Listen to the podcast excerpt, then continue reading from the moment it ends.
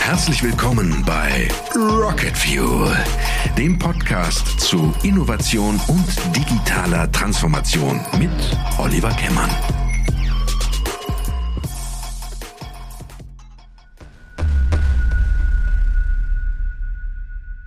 Hallo, dies ist eine Sonderfolge meines Podcasts Rocket Fuel. Heute dreht sich alles um die Zukunft der Unternehmenskommunikation. In dieser kurzen Reihe werde ich mich mit Leuten unterhalten, die aktiv daran arbeiten, dass sich dieses spannende Feld neu aufstellt. Viel Spaß beim Hören. Ja, hallo, herzlich willkommen zu unserem äh, Podcast-Format ähm, Die Zukunft der Unternehmenskommunikation. Heute ähm, sind wir hier zu Gast bei Christina Fassler. Hallo Christina, schön, dass du Zeit für uns hast. Danke, dass ihr da seid dass ihr euch die Zeit nehmt. Ja.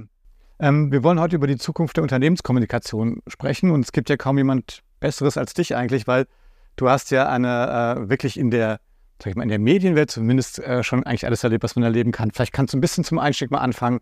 Ähm, wo hast du angefangen? Äh, was hast du, in welchen Unternehmen warst du? In einem ganz frühen Leben war ich tatsächlich mal Lehrerin, aber bin dann tatsächlich so quer in die Medien eingestiegen, habe äh, relativ früh ähm, geschrieben für verschiedene Kinder- und Jugendzeitschriften, bin dann zu Sat 1 gewechselt, ähm, damals in Berlin, die waren in Berlin und in Mainz, ähm, und habe da die Pressearbeit für die neuen Bundesländer aufgebaut. Mit einem ganz wunderbaren Menschen, Peter Strahlendorf, den ich bis heute sehr, sehr schätze, ganz, ganz, ganz äh, toller und sehr vertrauensvoller Chef, also so einer, der gesagt hat, hey, ja, leg los, mach dein eigenes Ding, der dir mehr zugehört hat, als gesagt hat, wie er es jetzt unbedingt will. Und das hat mich total geprägt. Ja, ich bin dann von Sat 1 äh, kurz mal weg zu NTV, Nachrichtenfernsehen, habe da die Kommunikation übernommen, bin dann zurück zu Sat 1, habe da die Unternehmenskommunikation später übernommen, auch die Medienpolitik, was ich eine ganz interessante Verzahnung fand, weil das war noch die Zeit, wo man sich noch darum gerangelt hat, dass man überhaupt verbreitet war irgendwie und als Fernsehsender überhaupt empfangen war und dergleichen. Und bis heute gibt es ja sehr viele Regulierungsthemen, auch gerade fürs private Fernsehen. Ja, und dann bin ich nicht mit Sat1 nach München umgezogen, sondern hatte das tolle Angebot eines äh, tollen Kollegen N24 mitzumachen. Und zwar nicht nur das, die Kommunikation, sondern auch das Marketing. Und damit begann etwas, was mich auch sehr geprägt hat, muss ich sagen, weil ich dann Marketing und Kommunikation verzahnt machen konnte und die aus dem Thema herausdenken.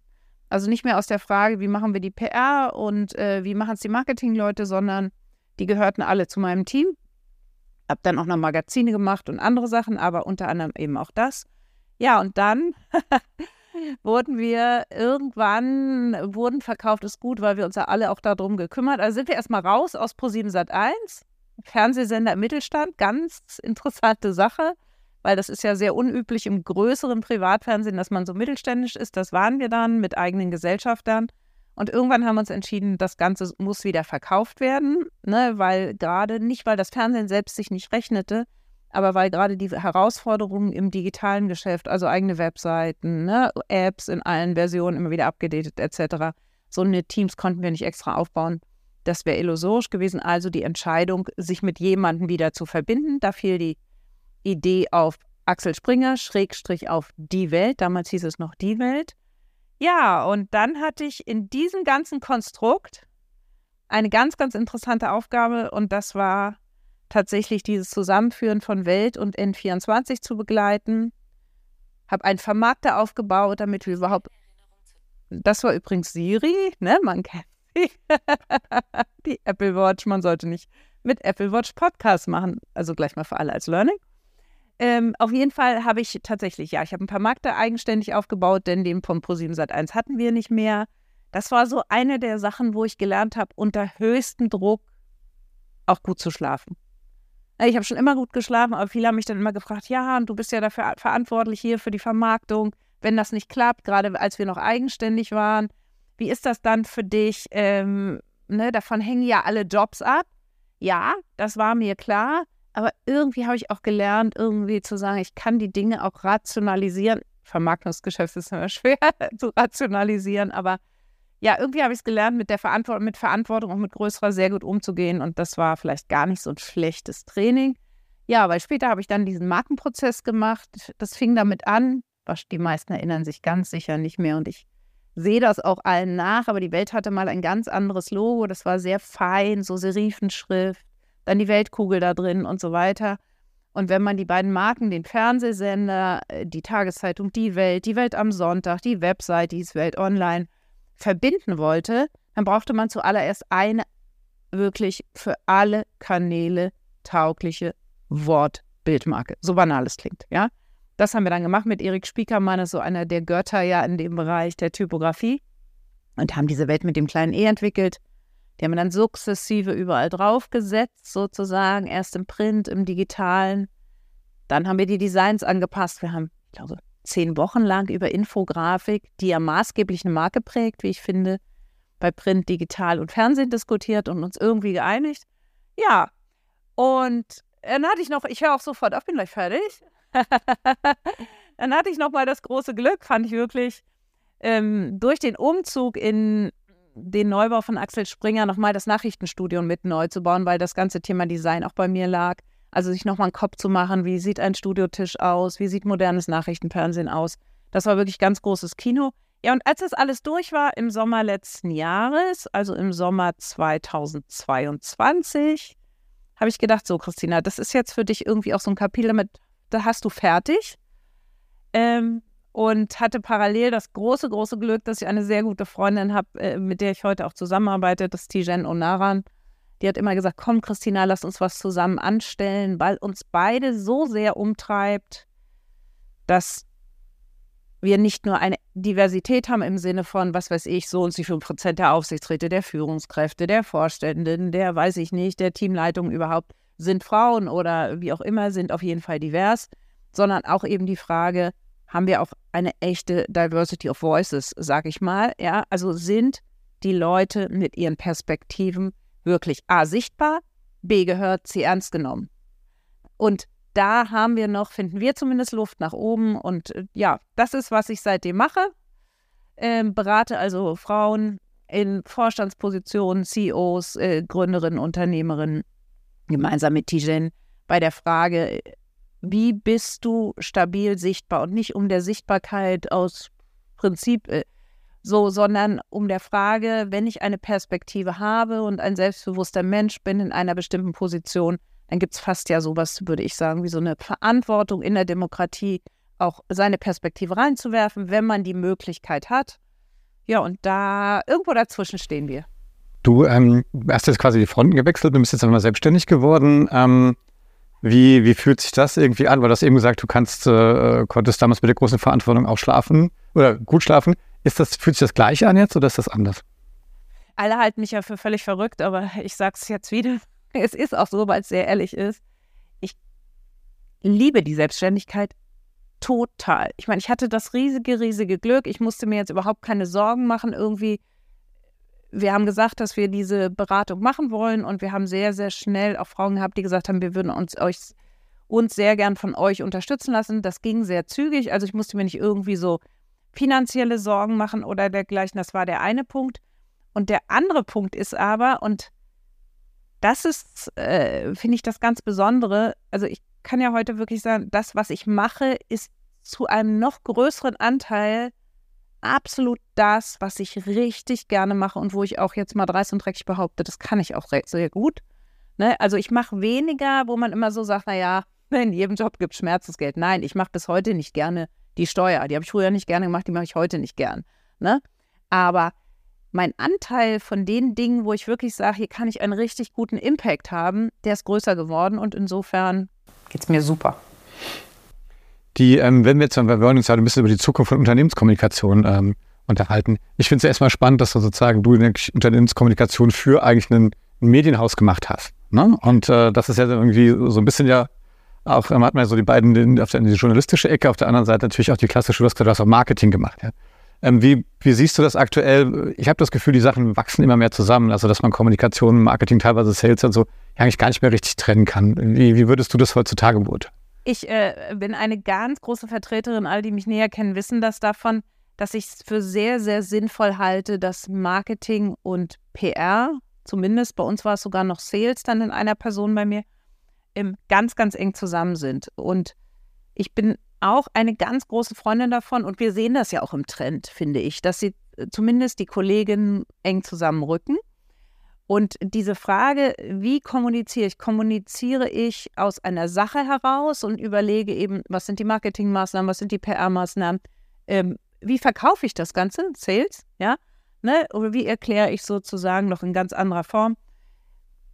Das halte ich für eine sehr sinnvolle Art der Kommunikation. Was ich aber ganz wichtig dabei finde, also wenn man glaubt, dass der PR-Mensch oder der Marketing-Mensch die gleichen sein können. So per se, so auf allen Ebenen. Das halte ich wiederum für falsch. Also es ist immer noch äh, so, dass es ganz andere Skills braucht, um zu sagen, ich mache hier PR, ich mache mir Gedanken darum, wie ich anderen erkläre, warum diese Geschichte wichtig ist. Oder aber ich mache mir Gedanken darum, wie die, warum dieses Produkt für dich, Endnutzer, Endnutzerin, absolut essentiell ist. Es ist etwas anderes, es äh, erfordert andere Fähigkeiten, auch eine andere Form von sich anzugucken, was wie funktioniert. Ich würde es immer sozusagen sagen, die Teams an sich oder die Personen, die die verschiedenen Bereiche machen, sind unterschiedlich, aber das zusammen strategisch zu führen, halte ich für total sinnvoll. Ähm, hier in der Haie haben wir auch mit, mit Unternehmen gesprochen, die äh, tatsächlich sich von den Medienhäusern was abgeguckt haben und haben äh, eigene Sachen eingeführt. Wie guckst du darauf? Also glaubst du, das ist eine, eine schlaue Taktik oder ähm, siehst du da auch Gefahren? Ja, ich glaube ja, ähm, und das ist mir in meiner Karriere dann auch und gerade als ich beim Nachrichtensender äh, gearbeitet habe, zu oft begegnet, dass Leute auch geglaubt haben, sie könnten dir Dinge in Gänze verkaufen. Also, ne, nach der Wiese, du kriegst hier das komplett und könntet ihr nicht, können wir nicht bei euch das oder das unterbringen. Wir haben das immer abgelehnt. Da war ich auch sehr stolz drauf und haben trotzdem anständige Umsätze gemacht und haben uns nicht irgendwie, ich sage jetzt mal ganz bewusst, kaufen lassen. Und genau da ist, glaube ich, der Punkt. Ne? Ich finde es super, super sinnvoll, sich zu fragen, wie ich das, was ich tue, sehr, sehr gut erklären kann. Den Medien, den Direktkonsumenten etc.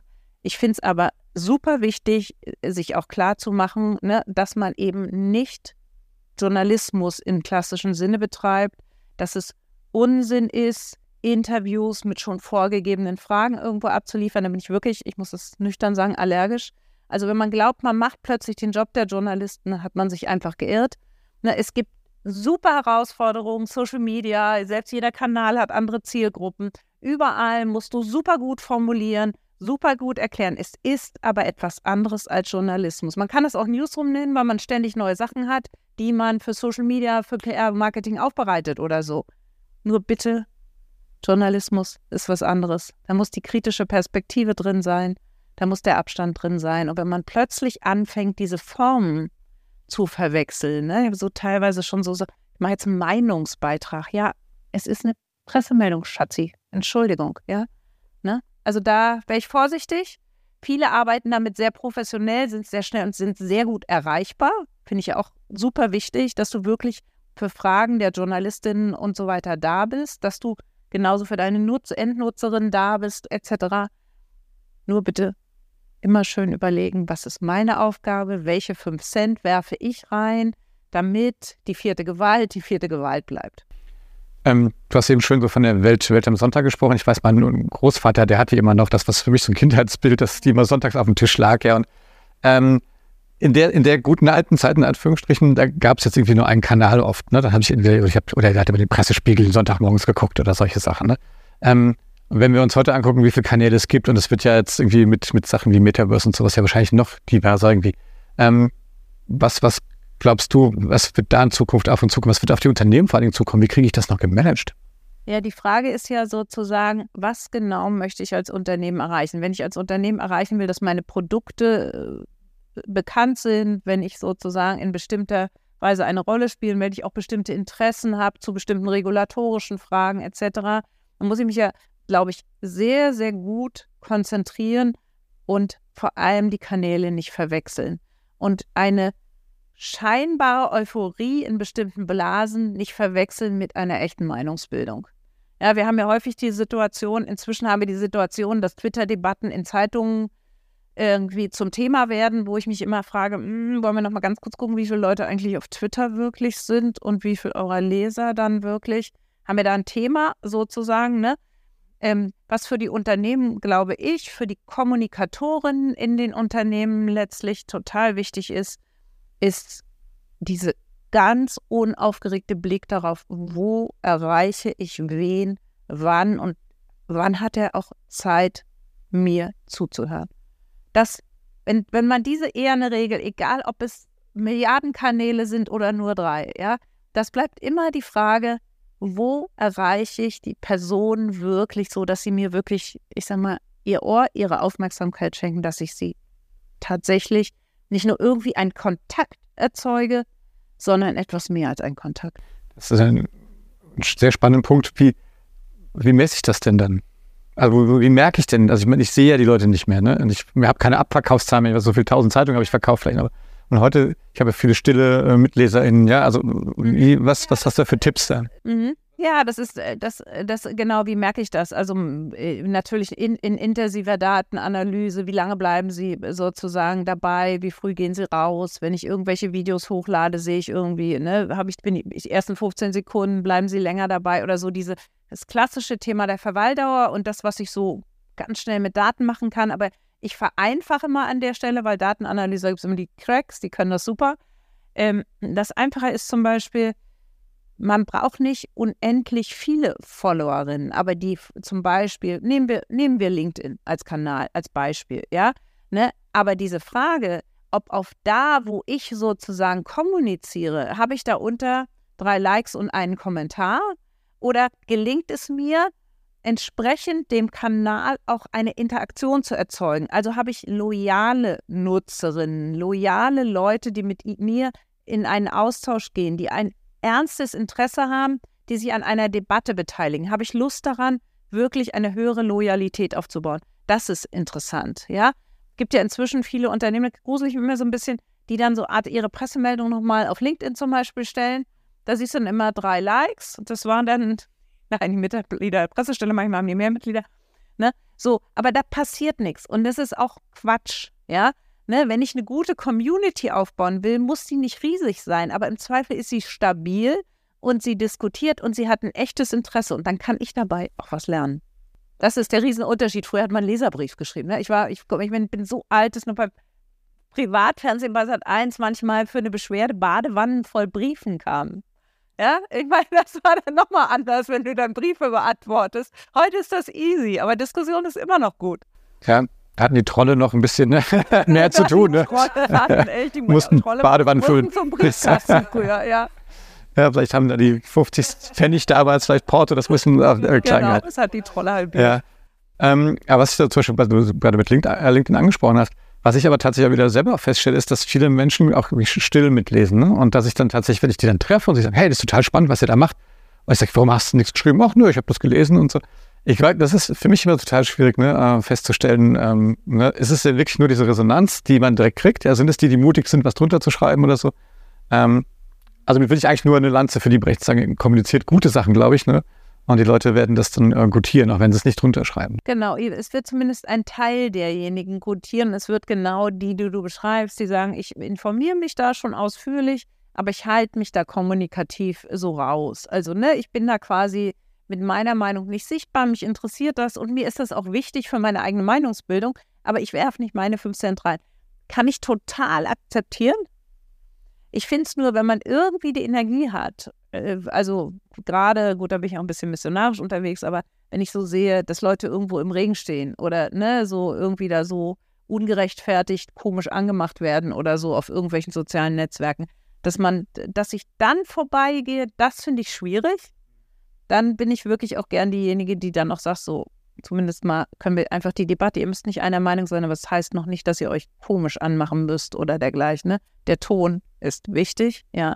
Ne? Und ähm, das finde ich wichtig. Ansonsten finde ich, muss es jeder für sich selbst entscheiden. Aber natürlich siehst du an der Interaktion, weil ein Teil sich eben entscheidet mit zum schon, ob du gut kommunizierst oder ob du ein Netzwerk, das eigentlich für die Interaktion da ist, mit einem Netzwerk, wo du nur sendest, also mit einem Sendekanal verwechselt hast.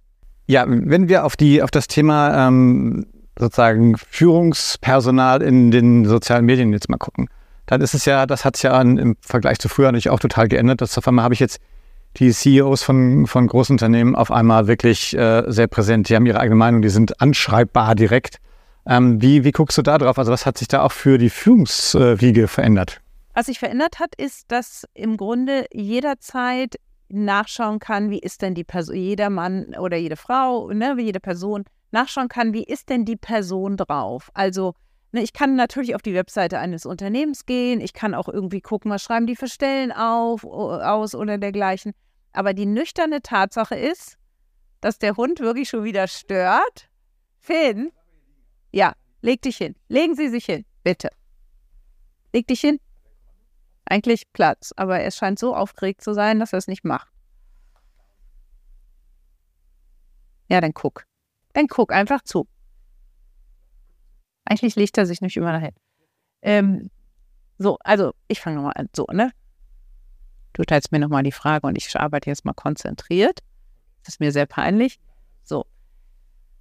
Was sich gravierend verändert hat, ist die Tatsache, dass du dich heute nicht mehr auf einer Webseite darüber informierst, wie so ein Unternehmen tickt. Wenn du heute wissen willst, wie ein Unternehmen tickt, dann gehst du auf LinkedIn, gibst das Unternehmen ein.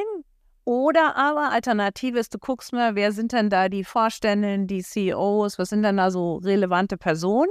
Das kannst du noch auf der Webseite machen. Oder spätestens ab dem Moment springst du ab in soziale Netzwerke und guckst mal, wie die Leute dort kommunizieren.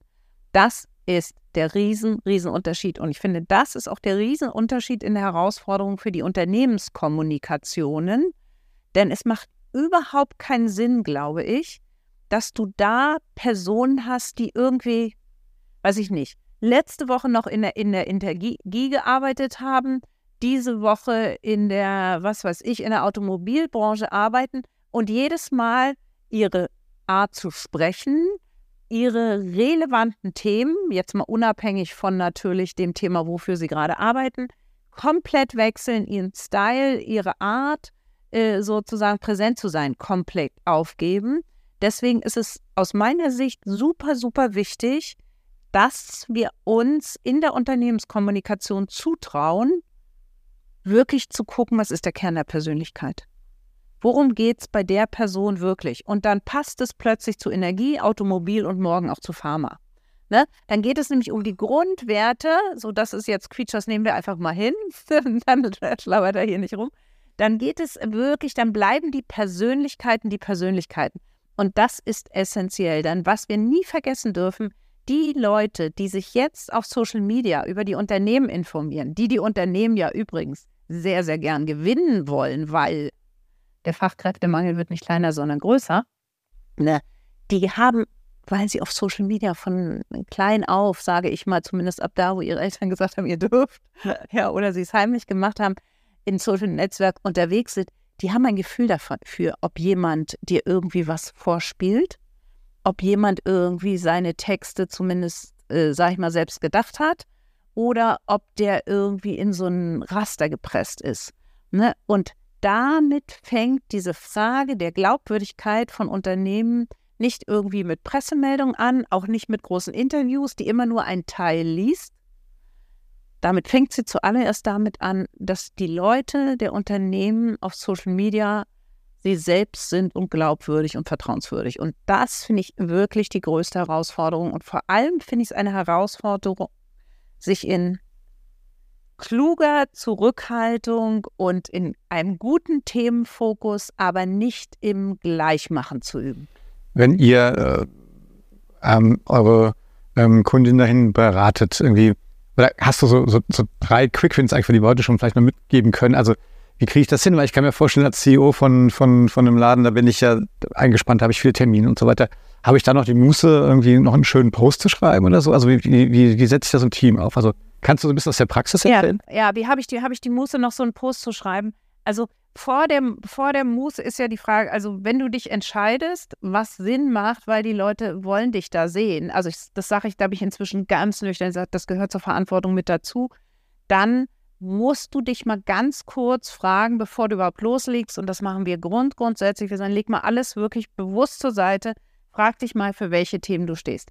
Da ist natürlich, wenn ich Automobil mache, ist mein Thema Automobil, Transformation, Zukunft der, Auto, des, der Mobilität. Haken hinter, ne? Aber es kann ja gut sein, dass ich noch zwei andere Themen habe. für die ich schon immer stehe. Das ist übrigens ein quietschendes Hundespielzeug, nur falls sich jemand braucht, was hier quietscht. Ähm, frag dich, welche deine Themen sind und frag dich, viel, viel wichtiger noch, was sind deine Themen nicht? Ne? Musst du zu jedem Thema dich jetzt äußern? Bist du für jedes Thema in Charge? Bist du nicht so. Wenn du dann deine Themen hast, dann frage dich doch bitte, und das ist ein bisschen schade, wir lernen ja leider immer noch, auch in der Schule, es unterscheidet uns äh, zu den, äh, zum amerikanischen, anders zu schreiben, als wir sprechen. Du kannst aber in sozialen Netzwerken und auch auf LinkedIn durchaus deine eigene Sprache sprechen und auf deine eigenen inneren Logik vertrauen. So, und dann äh, letzter Quickwin, warum es dann doch viel schneller geht, als man denkt, ist, es geht nicht darum, alle Aspekte einer Sache im Detail zu erklären, aber dir fällt eine Debatte auf, du hast etwas erlebt, wo du denkst, das ist für alle anderen, kann es ein guter Beitrag sein, ich werfe was rein, es ist ein soziales Netzwerk, wo ich was dazu tue, dann schreib doch die drei Punkte, wo du gerade dachtest, Mensch, wenn wir schon diskutieren über X, sollten wir da nicht an A, B, C denken auf und machen Haken hinter. Ne? Du musst auch nicht erklären, dass du an das nicht gedacht hast und das nicht und dass du das heute bewusst weglässt. Das kann alles weg sein. Verwende deine eigene Sprache, sei du selbst. Das ist sozusagen mein absoluter Quickbin ist, trau dich zu schreiben, wie du denkst. Schaffen das denn Menschen in, in solchen Führungskörper alleine? Nicht alle. Wir haben auch tatsächlich äh, diverse Frauen, gerade in Vorstandspositionen, die Teams haben, die ihnen äh, redaktionelle Vorschläge machen, die gehen am Ende, die wir auch unterstützen dabei, wo wir zum Beispiel sagen, es gibt Redaktionspläne, welche Themen sind sozusagen relevant. Da kommt auch immer dann das Aktuelle noch dazu, aber auch die Themen, wo sie präsent sind, wo, die ihnen wichtig sind, die sie platzieren wollen, die unterstützen wir und die haben dann Leute bei sich direkt im engsten Kreis, die Vorschläge schreiben. Teilweise gehen wir auch darüber nochmal, aber der letzte Blick liegt immer bei der Person selbst. Und wenn wir da beraten, dann ist es auf keinen Fall der Style, dass wir sagen, das ist unser Ton, man erkennt uns da irgendwo. Wir schreiben die eh nicht selbst, wenn dann machen das die Teams, sondern das Training besteht darin, die Sprache der Person zu haben.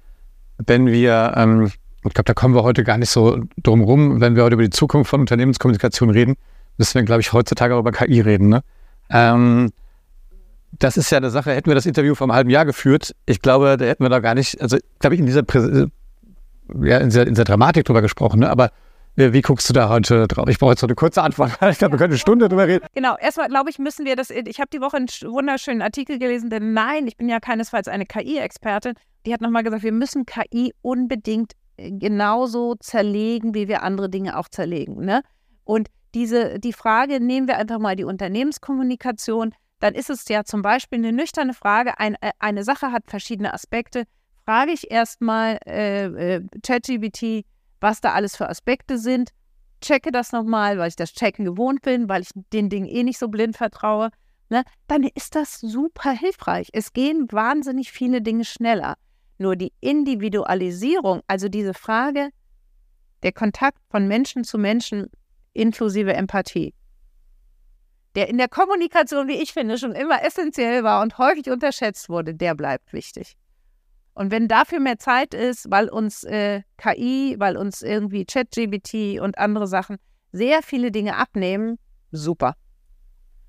Das war die schnelle Antwort von Christina. ich wollte gerade sagen, die war extrem schnell. ich denke da seit einer Weile drüber nach. Ich hatte gestern eine gröbere Diskussion darüber, wo, wo der Mensch da drin ist, sozusagen, was uns ausmacht und unterscheidet und man kann ja mal, ich weiß nicht, ob du es mal gemacht hast, aber wenn man mal mit äh, ChatGPT, wenn du mal Fragen stellst und so, du kannst ja wirklich ein Gespräch führen, dass man hat wirklich das Gefühl, am anderen Ende wäre ein Mensch und zwar einer, der es echt drauf hat. Ne?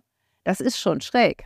Ja, das ist schon sehr schräg. Ja, ich finde auch, ich meine, KI gibt es ja schon viel länger. Das ist ja nicht so, so, ja. so ein Phänomen. Aber ich glaube, dieses, dieses Chat in ChatGPT, ich glaube, diese, diese Barrierearmheit, wie nennt man denn das? Also, wie, wie, einfach man das bedienen kann, ich glaube, das ist der Killer. Ja. Also früher musste ich ins Helmholtz-Institut oder so Fraunhofer-Institut in den Keller runterfahren, an den Terminalrechner gehen. Und heute kann ich das auf dem Handy irgendwie eintippen und kriege Antworten. Ähm, ich glaube, Amy, Amy Webb hat auch mal gesagt, ähm, wenn wir das nicht, äh, sozusagen, dass wir so ein Digital Divide kriegen werden, wenn wir äh, sozusagen uns nicht damit beschäftigen, was wir da eigentlich tun und es kritisch hinterfragen und, und machen. Und äh, wenn wir es einfach ignorieren, dann äh, werden wir quasi an der Stelle nicht mehr mitkommen. Das können wir ja mit, mitgestalten. Ne? Ähm, glaubst du, dass das die Unternehmenskommunikation ähm, sozusagen stark, stark beeinflussen wird? Also die, es wird die Arbeit in, es, ich glaube, es wird keinen Bereich in der gesamten Wirtschaft, also in, auch in den Unternehmen geben, der das, den es nicht radikal beeinflussen wird. Und vor allem im Gegensatz zu, wir machen mal ein bisschen digital und wir machen mal ein bisschen papierloses Büro, wird der große Unterschied sein, dass du Prozesse komplett anders denkst. Dass du äh, wirklich deine Arbeitsprozesse nochmal auf Null setzt und dich wirklich fragst, wer, wer macht was. Ne? So, und dieses Wer macht was bedeutet, was machen wir noch und was kann eine KI erledigen, was kann Chat äh, erledigen, was, äh, ne, wer auch immer sozusagen. In, wie gesagt, KI ganz differenziert betrachten, da bin ich nicht der Crack, aber ja, ne? So, und natürlich, das, das verändert alle Bereiche. Ähm, in Zeiten, wo wir ewig brauchen, um überhaupt eine Stelle nachzubesetzen oder so, kann das eine super Hilfe sein. Und das Besondere daran ist, glaube ich, man hat ja immer wieder Situationen gehabt, sowieso ein großer Fehler in Unternehmen, aber es passiert immer wieder, dass man so sagt, ja, die IT-Abteilung, die macht so die Digitalisierung. Ne? Das sind die Experten dafür so. Ne? Die anderen haben sich so ein bisschen zurückgelehnt. Die Zeiten sind, glaube ich, vorbei. Also mit, mit der Frage künstlicher Intelligenz, auch im Sinne des verantwortungsvollen Umgangs, aber auch im Sinne von, wo nutzt sie uns wirklich, werden sich verbindlich alle beschäftigen müssen. Einige werden es programmieren können. Ne? Alle werden noch eine ganz andere äh, Frage der Daten, Datenverfügbarkeit, denn das ist ja letztlich das große Geheimnis. Künstliche Intelligenz ist intelligent, weil sie auf Daten anders zugreift, ja, ne, und auf Informationen.